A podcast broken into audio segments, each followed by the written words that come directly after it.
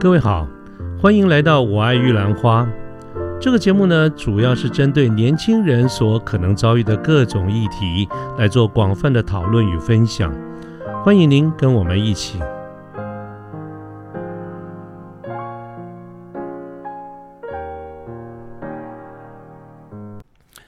各位好，我是卢天记，现在是民国一百零九年的十二月七号星期一的傍晚。我们节目从上个礼拜开始呢，推出了一个新的单单元，叫做产业系列讲座。我们第一集的播出呢，就谈了有关于云端运算这样的一个主题。那么从这一集的节目推推出之后呢，我这边收到了很多的朋友有非常正面的一些回应。那么这些对我而言都是一个非常呃大的一个鼓舞啊，所以我决定今天晚上呢，我们再接再厉，乘胜追击，我们继续去探讨一个跟云端运算一样。得到很多人关注、很热门的一个话题就是工业电脑。那么我们邀请了两位好朋友，那么作为我们今天的一个嘉宾，分别是大麦克及多多。那么他们两位呢，在这个领域跟相关的领域里面都有非常多年的这个经验，所以我相信我们今天晚上的这个讨论应该可以给。包括我，包括我们线上的听众朋友呢，都能让让大家收获满满。那么首先呢，我就想请他们两位跟线上的朋友们打个招呼，并且做一个简单的自我介绍。主持人好，各位线上的听众朋友，大家好，我是大麦克。那我自己呢，在工业电脑这个领域大概八九年的服务时间。那今天很荣幸受到主持人邀请来这边，我会尽我所能来介绍、分享一下工业电脑的相关知识。嗯，主持人好，各位听众大家好，我是多多。那呃，我之前的背景是都是在科技业，那之前在消费型产业大概十二年左右。那今年刚刚转到工业电脑这个领域。好，谢谢两位哈。那我想我们就直接进入今天这个主题。我们的主题谈的是 IPC 工业电脑，那自然就要先请呃大麦克跟我们先讲一下，到底什么叫做工业电脑，好吗？好的，呃，谢谢主持人哈。那首先呢，一般大家讲到工业电脑啊，可能都听到的是 IPC，或者是你可能看那个股票啊或什么那种，都会说，哎，IPC 产业，IPC 产业。那到底什么是 IPC？IPC 其实全名是 Industrial Personal Computer，那它顾名思义就是工业用的个人电脑。那它最早的时候呢，确实工业电脑就等于 IPC 没有错，但它一开始其实是用在工厂里面的产线控制的那些那种的电脑。啊，不是不是那种坐在那个旁边的那种作业人员用的打 Word 啊、PowerPoint 啊，或者是处理文书，不是那种，而是呃，他来做呃给料啊、排程啊，或者是产线上的生产啊这样子的东西。那像机器人那种吗？是没有没有吗？那个时候还没那么早，那可能才一九六几年、一九七零年，差不多那个时候。那个时候的 IPC 叫做这样子，所以最一开始的时候，其实系统是没那么复杂，领域也没那么多，它就是单纯用在产线里面。那但是呢，后来呢，因为那个时候欧洲开始兴起了工业四点零，in industry four point zero 这样子的东西，所以各个产业的生产线它就开始导入各式各样的这种生产的辅助电脑啊，像这样的一些器具。那因为这样子啊，所以工业电脑这个产业就变得壮大。然后呢，再加上后来科技进步嘛。网络普及啊，IOT 物联网出现啊，好，然后呃，IPC 的应用就会变得越来越多。它就是不是只光在产线上，而是它被运用在各个产业的实际应用上。比方说医疗啊、金融啊、通讯啊、环保啊、航太啊，种种种种的。然后呢，这几年呢，又因为五 G 啊、Big Data 大数据啊，或是 AI 人工智能啊，哦，那个像电动车特斯拉这种。呃，云呐，这种新科技跟新趋势的出现呢，它就变成工业电脑已经不再是以前所说的 IPC 或是很单纯的电脑，而它是各个产业里面所需要的电脑，用这种电脑架构所兜出来的，只要不是个人使用，它都可以算是工业电脑。所以它其实领域是变得非常广的。但是我们还是称它为 IPC，还是称它为 IPC。OK。那么像您刚才所谈到的一些这些名字，是不是挑选几个比较常常用到的，跟我们大概大概讲一下到底什么意思，好不好？可以讲到工业，呃，应该说这样讲，讲到工业电脑啊，基本上 IOT，然后工业四点零，然后大数据这些基本上是一定会听到的。那工业四点零指的是前面历经了工业第第一次工业革命，第二次、第三次、第四次就指的是把科技导入到生产里面，自动化提升产能，这样的叫工业四点零嘛。所以它就是把电脑、自动化设备跟生产连在一起，工业四点零。那 IOT 指的就是它是指 Internet of Things 嘛，所以意思是指的说网络因为变得越来越普及了，所以从以前以前我们只能用电脑上网，后来变成手机也可以上网，现在变手表也可以上网，嗯，现在变各各到处各地的小 sensor 也可以连线，就是它指的意思是所有的东西都会连在网络上，所以它叫物联网。所以它的概念是 everything will be connected to the internet，它就是大概是这样子的概念。是会连上去。那再来就是呃，像大数据，它意思就是说啊，你的装置连越来越多嘛，所以每一个装置是不是都会产生一些微量的资料？根据它装置的大小，但是你数量这么多，你可能是几亿、几兆这样子的数量，这个数量每一个都只产生一点点的数量，它的数据就会变很多。那你的数据传输就会变得很重要，所以会衍生出云啊、大数据啊，因为这些被创造出来的资料，你要用，你光是要储存它就是一个产业嘛，就是云。那你要运算它，就会需要人工智能，或者是说，呃，你上面这些，比如说，呃，还有一个可能里面没提到的 edge 边缘计算，意思就是说资料已经太大，我没办法等到全部已经存到那个云上面的时候才开始运算，我可能在本地端就得先做一些运算，慢慢慢慢这样上去。这些都是工业电脑最常听到，应该说最近很夯的领域啦。其实各个产业都会提到这些相关的字眼。我的天哪，真的，你刚刚讲的那些，完全我没有想到说工业电脑有这么多的一个应用。是。OK，那我们刚刚已经有先讲到了工业电脑是这样嘛？那实际上我们再来往下走一点，好、到底实际上有哪一些东西工业电脑怎么用的？举例来说，其实很多在生活周边的你可能没有注意，但它都是，比方说公车里面用的电脑，医院超音波机里面用的电脑，那你开在高速公路上看到外面那个大型电子看板，或是呃纽约时代广场，或是那样子的那种大型看板里面的电脑。我还不晓得那里面有电脑哦。哦，有呃有的有，如果它是比较高阶一点，比方说它需要联网，它的东西不是它不是像放一个水源点或是放一个 storage 在里面，而是它可以随时去更新的去。push 过来。对，我可以去 push 过来给它的，或者它可以随时根据状况做一些调整的，可编译的这种的都有可能是。那再来像 U Bike 的 kiosk，就是我们去那个去靠卡我觉，得 kiosk 这个字眼哈，呃，我相信线上的听众朋友一定也很好奇，是不是可以请大麦克就这个字单独跟我们说明一下？老实说，我从来没有用中文讲过 kiosk。好像我想一下也不太，，对啊，我也我也我也没有听过中文啊，但是说它到底那是什么东西，描述一下。它就是那种嗯，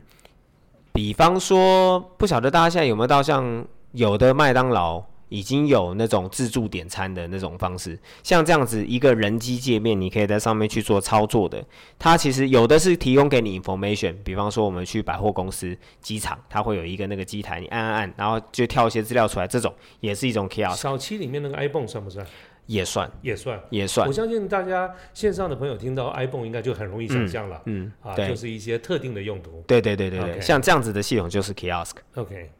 对这种也算是工业电脑的。它也是因为它里面也要电脑嘛。OK，对，但是你就想一般的消费型电子，比如说呃华硕啊、宏基啊这种，它就比较不会是专注在这个里面的，因为它可能它我们后面会提到，比方说它可能就会需要，它可能很久才会维修一次，或者它可能它它它里面不能有不能有风扇，因为它如果有风扇的话，它的人事维修成本会变高，它可能要很长来维修，有很多像这样这种咩咩嘎嘎的东西，就是工业电脑的特色所以你。待会儿会跟我们我们多说。我后面会再做说明。那比方说还有像那个风力发电机里面，它一直在转，但它转里面也有电脑。那坦克车里面的电脑、飞机里面的电脑等等等等的，这些只要有很多我们没有想到它需要做运算的，里面用到的电脑，这些都算是工业电脑的手备范围。那那您刚才提到的什么坦克车啦、飞机里面啊等等，这个是不是我们一般讲的 mil spec 或者是军规，对就是这个意思？是是是。但是军用的产业其实相对又更大，只是军用里面除了很多其他的零件之外，电脑也是一种，它也是一种对它来说要用要使用到的这种电脑效能的东西，要需要做运算。是嗯，所以也就是说呢，工业电脑啊，它其实只要是非人用的、非一般消费型使用的电脑，它有可能会用各种奇奇怪怪的形状，各种领域、各种方式，没有一定的大小、样式、环境，看各个领域的需求定。但是这些使用到的电脑都叫工业电脑。那跟我们一般所了解，我们大多数人接触比较多的，像商用电脑，或者是您刚才有特别提到军用这些电脑，那有什么样不一样的地方？呃，我后面会再做更详细一点的说明。那这边很简单的讲的话，商用电脑是比较 for 多元需求，就 general purpose 的，就是它可以一个，但是可以给很多不一样用。但工业电脑是很深的，它是给特定需求的，对，特定的状况来用的。就是哎哎，我可以用，但是别人就不见得能用这样子。嗯哼，对。那我们现在这样对工业电脑有一点基本的了解，那接下来我们来稍微讲一下领域。好，领域的部分呢，刚刚有提到一些，那它其实很广，像交通啊、医疗啊、工厂啊、游戏啊、网通啊、军用啊，或是工业控制啊、数位看板啊、测试设备啊、自动设备啊、自动车啊、人工智能啊这些，你想得到的跟你想不到的，只要它需要用做做到运算，都有可能用到电脑。那实际上我们那因为这个实在太广了哈，如果以后大家有兴趣的话，可以再多开几集跟大家讲解。那可以很简单，先把它切户外跟室内来使用。那户外使用有几个特色，比方说有一些地方它的温度是很高很热，那有一些地方它是很冷啊，所以它可能会有一些需求是它需要在高低温的工作工作环境下，它也要可以正常的做动。比方说，我们一般是一般的电脑呢，一般都大概您可能零到六十度的这种温度，零到六十度。这种正常的温度下面，哦，所以你刚才讲的是这些是高过，甚至有高过六十，也有可能。比方说沙漠里面，它可能也会有一些电脑，比方说沙漠里面电力控制啊，或是它就是呃，比方说呃火车的匝道管理系统，它就是放在户外，户外你没办法控制它的温度，夏天它就是艳阳高照打下来就是这么热，是对。那它有的会要在高温的情况下，它可以生存，那有的是低温，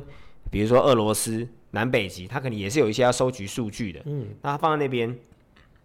它就会需要可以在这种高低温的工作情况下，它可以要可以生存。那另外一方面，再来还有像是高湿度或是风雨啊、淋啊、风吹雨打这种状况下，它也要可以。比方说像我们刚刚有提到 U Bike 那个 Kiosk 啊，或者是户外那个电子广告墙啊，因为你看它呃一天到晚风吹雨淋的，嗯哼，所以它湿度可能也会很高。这种情况下，你也要让它可以生存，所以它可能就会在机台里面会需要做一些防水啊，或是这样的一些要求。那再来就是不稳定电压的使用的一种情境，这也是，比方说像公车、火车这种，它的电不是固定的，就是它的电压不是比如说固定十二伏或者是固定多少，它不是有一个固定的，因为它会它的电来源是发电机嘛，就是引擎带上来的电，所以它是浮动的，它可能会一下子高一下子低。那如果你一般是吃稳定电压的，这样弄弄弄很快就坏了。嗯，所以它就会需要这样子的状况，它就会需要说，哦，我可能在硬体设计上，我需要可以符合宽压，我要可以比如说八伏到二十伏，然后它电容要做比较好，让它那个电突然来一个大的，来一个小的，它不会怎么样。嗯，像这样子的方式，它需要电压的保护。那再来是要尽可能降低维护的需求，像我们刚刚有讲到风力发电嘛，那个风力发电那么高一颗，然后它放在那上面，如果假设它每半年就要去一次，就是光是那个人要爬到那上面去就很困难，你可能还要承担它可能掉下来的风险，对不对？所以它可能里面就会，你为了减低，那你可能就不会在里面装风扇，因为风扇这个沉轴这样转，它一定有使用年限，你再怎么厉害，你顶多给你连续转个一年，你可能就会开始老化。所以呢，很多都会要求你要做 fanless，你要不要用风扇，然后你要尽可能的是，它一开机就可以用个好几年，尽可能降低，这也是一种。所以像您刚才谈到这几种，好像差不多都跟温度啊、湿度啊、嗯。这些这些环境，而且是一个不稳定的对情况，对，是。对我们都会讲，就是工业电脑里面都会讲说，它是是一个 critical 的一个 environment，嗯嗯，critical 对，它是比较相对 critical 的这样子。啊，这个是指的户外的部分，对，户外的部分。那我们接下来讲一下室内。室内因为太多了，就是户外的话，像刚刚主持人有提到了嘛，主要就是针对环境的这些要求，或是它是很艰难的，所以它会需要有一些特别的要求规格上。那室内的话呢，就是有更多不一样的领域，各个领域里面只要是用在室内的，因为室内没有那么严苛的环境嘛，所以它比较多的主要是看各个呃那个应用的客户，或是它这样子的领域，它需要到什么样的功能，会根据它的需求来去做变化。比方说，它有的要人要很小的，有的人要开机要很快的，有的人要耗电量很小，有的人要呃扩充性很好，有人要 I/O 超级多。有人要连接的东西装置可以很多，就是它种种种种的会根据它的需求而有不同。那这个那真的要谈太多了像这种需求啊、按照嗯大麦克兄您刚才所谈到的这些哈，嗯，是不是听起来很多跟这个产业别他们的 domain 是相关的？对，没错，那。那当比如说从事这种 IPC 的这个业者，他如果在做室内机这些这些产品的时候，关于 domain 的这个部分的 know how 是客户来决定呢，还是你们会提供？嗯，这是个非常好的问题。呃，后面呢、我们会再针对工业电脑的整个产业链，再做稍微细一点的说明。好，所以待会儿您会提到。对，OK，好，谢谢。那这边的话呢，好，那我们接下来讲一下工业电脑的分布。好，工业电脑我们刚刚有提到说，呃，早期其实是从工业四点零，欧洲工业四点零这边开始兴起的嘛。所以其实工业电脑现在啊，基本上是欧洲跟台湾是最大的。那其他区域像美国、日本啊，但是当然也有人在做，但是欧洲跟台湾是相对做的最大最好，市占率也是最高的。这这一点我就有点好奇了哈，嗯就是说，呃，一般我们讲到电脑，总觉得是这个台湾的制造非常强哦啊，在美国的这些呃创新啦等等，似乎比较少提到欧洲。可是为什么刚才大麦克会特别提到说是欧洲是扮演一个非常举足轻重的一个地位？这个原因就是因为工业四点零这个概念是从欧洲开始的嘛。那因为从这边开始，代表它先从欧洲的公司、欧洲的产业开始发酵，然后所以那时候就有这样子的公司出现，然后就顺应着这个潮流，整个往下一直往下投进去做。所以欧洲在这一块算是因为它起步的比较早。那另外一方面呢、工业电脑有一个很大的特色是，基本上不太会有人做特规的东西，应该是说它的规格都会尽量走规范。所谓的规范就是，比方说 USB 就是一种规范，好，I Triple E 的呃网络的这个协定也是一种规范。所以工业电脑里面大部分都会用相同的规范，原因是因为不管你是各个领域的客户，如果我每一次做一个新一代，我都要找一个特规的，那等于是我每一次开发时间会很长，而且我没有那种对我来说供应链啊这个管理上，我就相对没有优势嘛，因为我可能会被一家绑死，所以也因为这样啊，那从欧洲先开始，欧洲抢得先机，他们先创造了很多规范，所以他们创造的规范开始有人用，然后拓展到全世界，所以欧洲相对是大的，是因为这样，它是发源地，算相对来说，这点我我我有又不太了解了哈，不好意思要再打断跟您请教一下。嗯原本我就认为你刚刚特别提到说这种工业电脑是很少用特规，大部分都是标准规格。嗯，可是这件事情在一般的商用电脑不也是这个样子吗？就像您刚才举的例子，USB 啊、要尽量的标准。我觉得这件事情在一般的您刚才说我们个人电脑、商用电脑不也讲同样的话吗？呃，USB 啊 ICP 这种比较是 I/O 连接装置 protocol 这这样子的这种规范，但是我刚刚提到这种规范是，比方说，呃，不晓得主持人呃呃，如果对电脑稍微有一点了解的话，可能会知道电脑，比如说有固定的大小，像 ATX 就是一种大小，Mini ITX 又是一种大小，哎，我是大外行，您的简单跟我们说一下。呃就是板主机板的大小，它是有规范的。那除了这，这是一种规范。那还有的像是，比方说主机的整个机壳的长宽高啊、高度啊，就比方说呃伺服器用有一 U、二 U 这种高度的，这种也是一种规范。那再来还有，比方说我用什么样的大小，然后呢，它上面要有哪一些 I/O，那些 I/O 的，比方说某个特定的 connector，它的 pin 是怎么出的？就是比方说它有四百根脚，那四百根脚的定义是被定好的，像这样。那它一开始生出这样的规范的目的是，呃，随便举个例哦，比如说他一开始他就是要在呃产线里面的这种控制装置的连接，所以他为了要让这些机台可以被连接，他可能先创了一种标准、一种规范。那所以呢，他开始做了之后。他先做出了这个标准的东西之后呢，就会有很多厂商周边的开始做进来嘛，进来做之后，他就跟着啊，哎，我这个四百 P 要这样接哦，那你的装置这样接，我的设计这样接，那其他厂商也进来了，大家都这么做，它就变成一种规范了。啊，我这样我了解了，我可能刚才误解您的意思了，因为前面您提到不管是室内室外的这个应用，啊，当时听完以后，我觉得呃听起来它是一个应用领域非常多样的，所以我心中就有一种克制化多样的这种概念。但是您刚才所谈到，应该是基本的规格或者是结构之类的东西。对对对，架构面的。OK，对架构面。OK，了解，请继续。嗯啊，因为录制时间长度的关系呢，我们把这一集的节目分成上中下三集。呃，刚才为各位播出的是上集的节目，那么欢迎各位继续收听我们的中集跟下集。谢谢，拜拜。